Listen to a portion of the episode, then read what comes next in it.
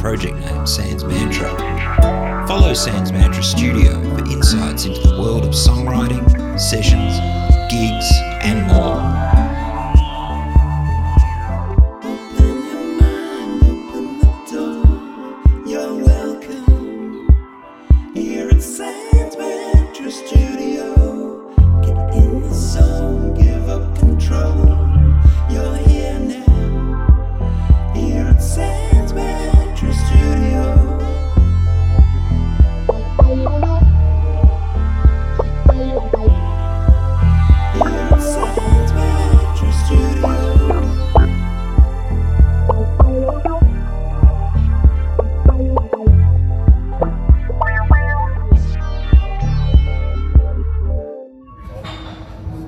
Hey there, listeners. Welcome to another week of Sans Mantra Studio. My name's Mark.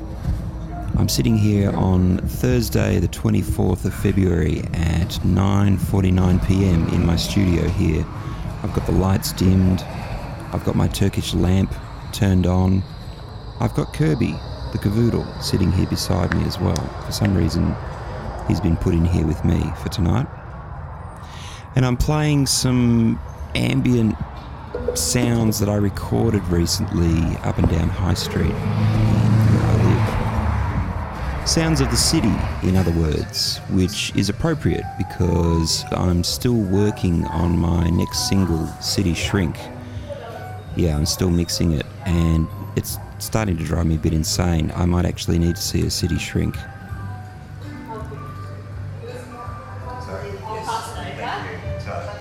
But I did manage to spend some time in this cafe on High Street. You can hear it's pretty chilled. They had some really nice, kind of generic, chill, sort of faux jazz music happening on this particular day. And I have to make a confession, I actually really like this sort of music sometimes when I'm in the right mood. I know it's probably every real musician, particularly jazz musicians, arch nemesis, but um, this kind of chill music sometimes in the right setting I find very relaxing. So I thought I'd record it. While I drank my coffee. But enough of that. This is where I'm at with my next single. I'm not going to play all of it. I'm probably not even going to play much of it at all because, to be honest, I'm getting sick to death of it. But I have to finish it because I want to try and release this next single. And then I'm going to go into working on all of the album at once without releasing any more singles. I think I'm going to have it all finished, which really makes more sense, don't you think? To have the whole thing finished and then just kind of release a single, you know, periodically, whether it's weekly, fortnightly, whatever. So that's what I'm going to try and do. And anyway, this is where I'm up to with the next single, City Shrink.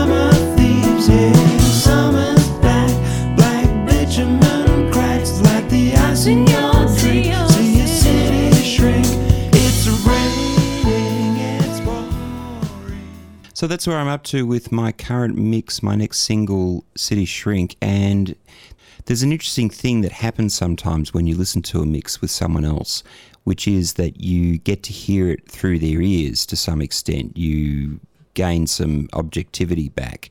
And it's funny, I know no one's listening to this right now except for me. hopefully lots of people will end up listening to this. But when I was just listening to that rough mix just now, just knowing that other people were going to be listening to it made me listen to it with fresh ears, which was really interesting. And it sounded better than I thought. So that's a good thing. Either way, I'm going to press on with that mix and hopefully have that in the system to be uploaded and be available on streaming platforms very soon.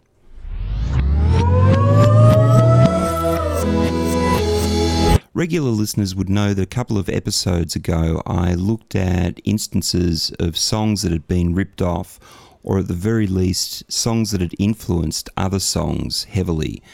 And I actually got an email from one of my regular listeners, Pete Sim, earlier this week, who said that he was listening to Sans Mantra Studio today, the very interesting discussion about lifting versus being inspired by another. And I'll just interject there and say that lifting means just ripping off, basically. Pete continues I have to say, I'm like you. The older I get, the more I think all music is built on the shoulders of what has come before.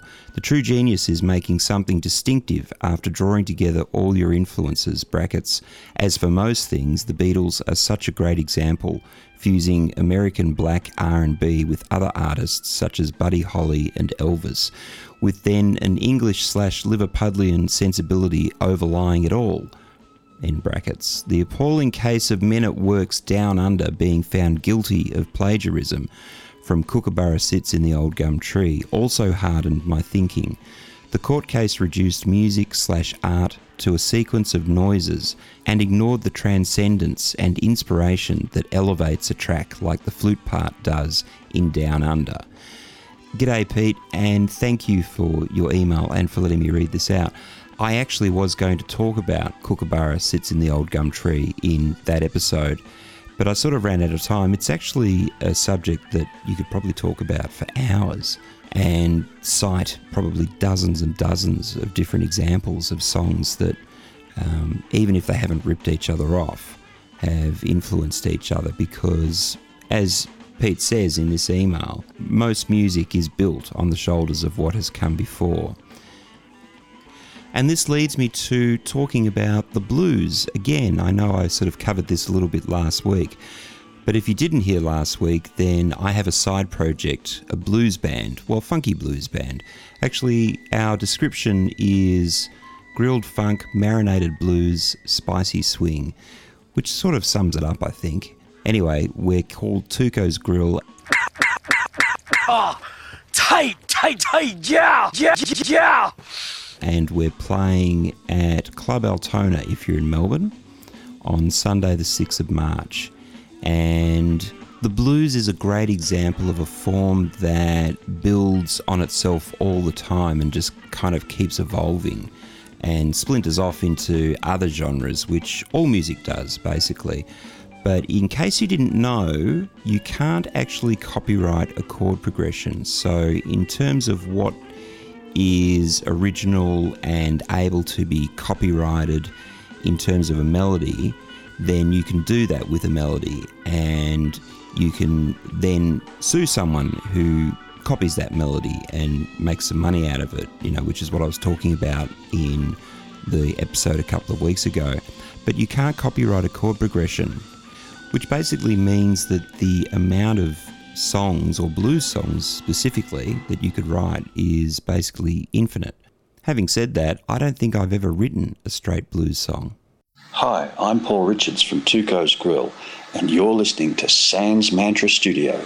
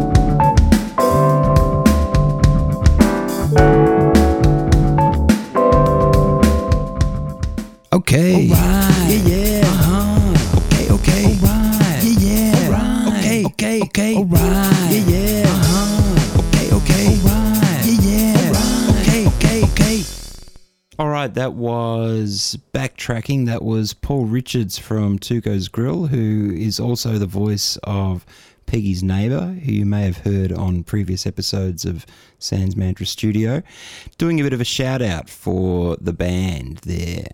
And after that was another of my home demos, a complete rearrangement of the JJ Cale song Cocaine.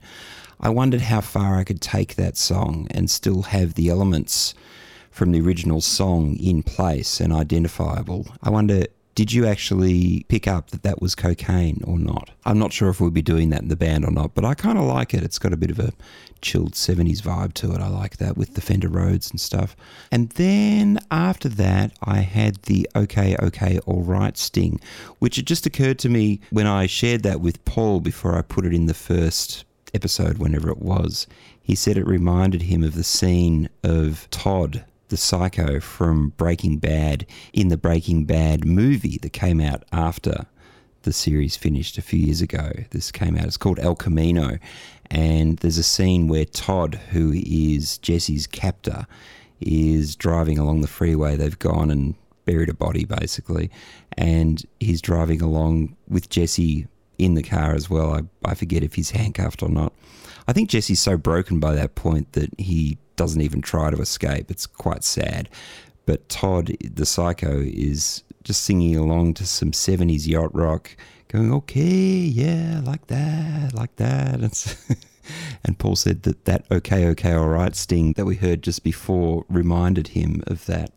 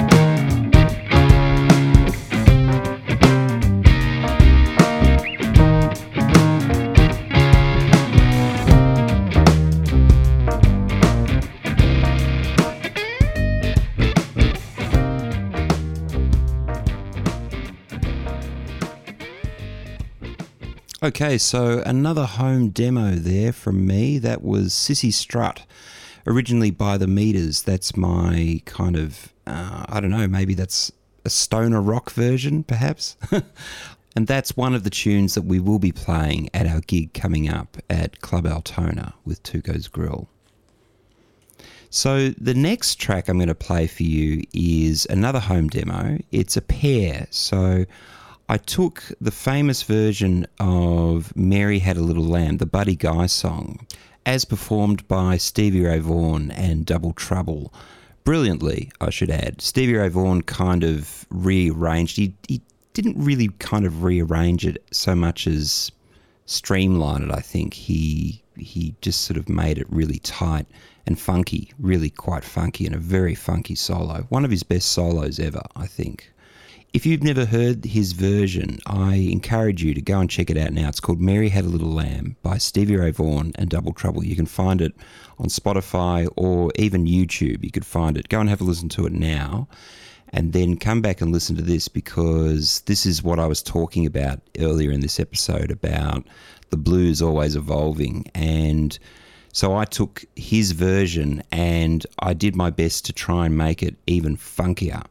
And I did that by putting in funk chords where normally there might have been just more standard sort of blues chords and things like that.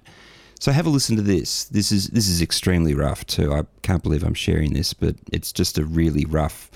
I think I got the backing for this from some YouTube site. Um, so I just got the drums and bass in one, and then I just sort of added the guitar to it. It was really just to try and flesh out my ideas, and then, of course, there's no point recording it properly because we're going to be doing with the band. But check it out.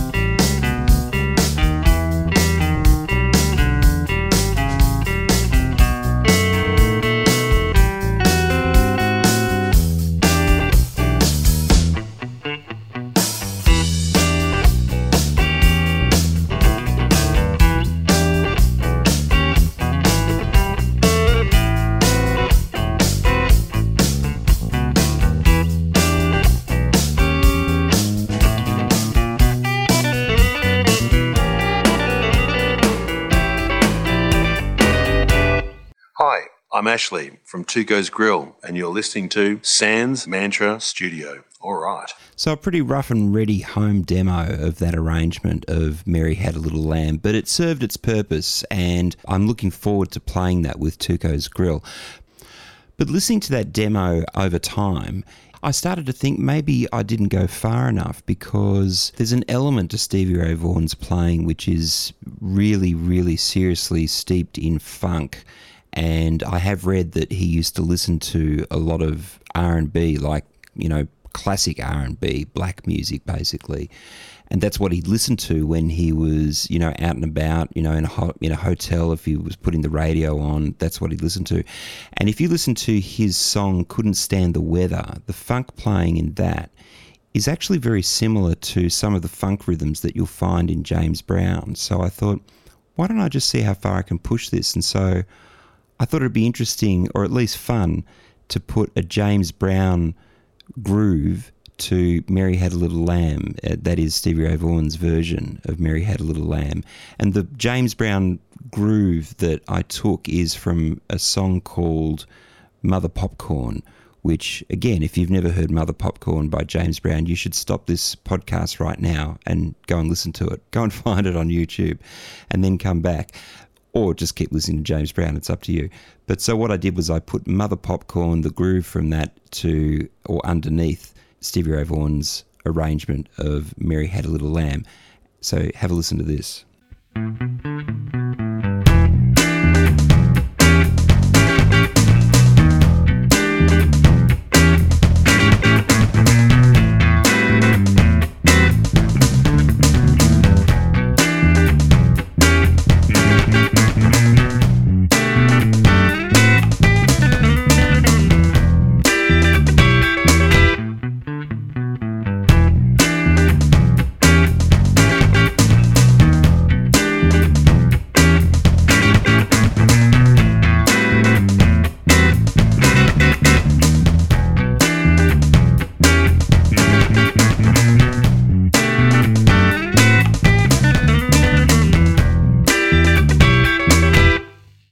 So a kind of Frankenstein's monster of a track there, really.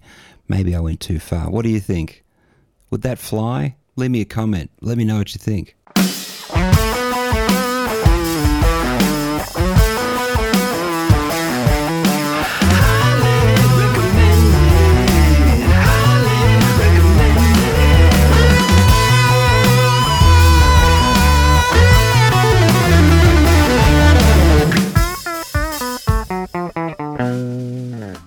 A very short, highly recommended this week. I've been listening to Wind of Change, a podcast on Spotify, is where I've been listening to it, but I'm sure you can find it anywhere.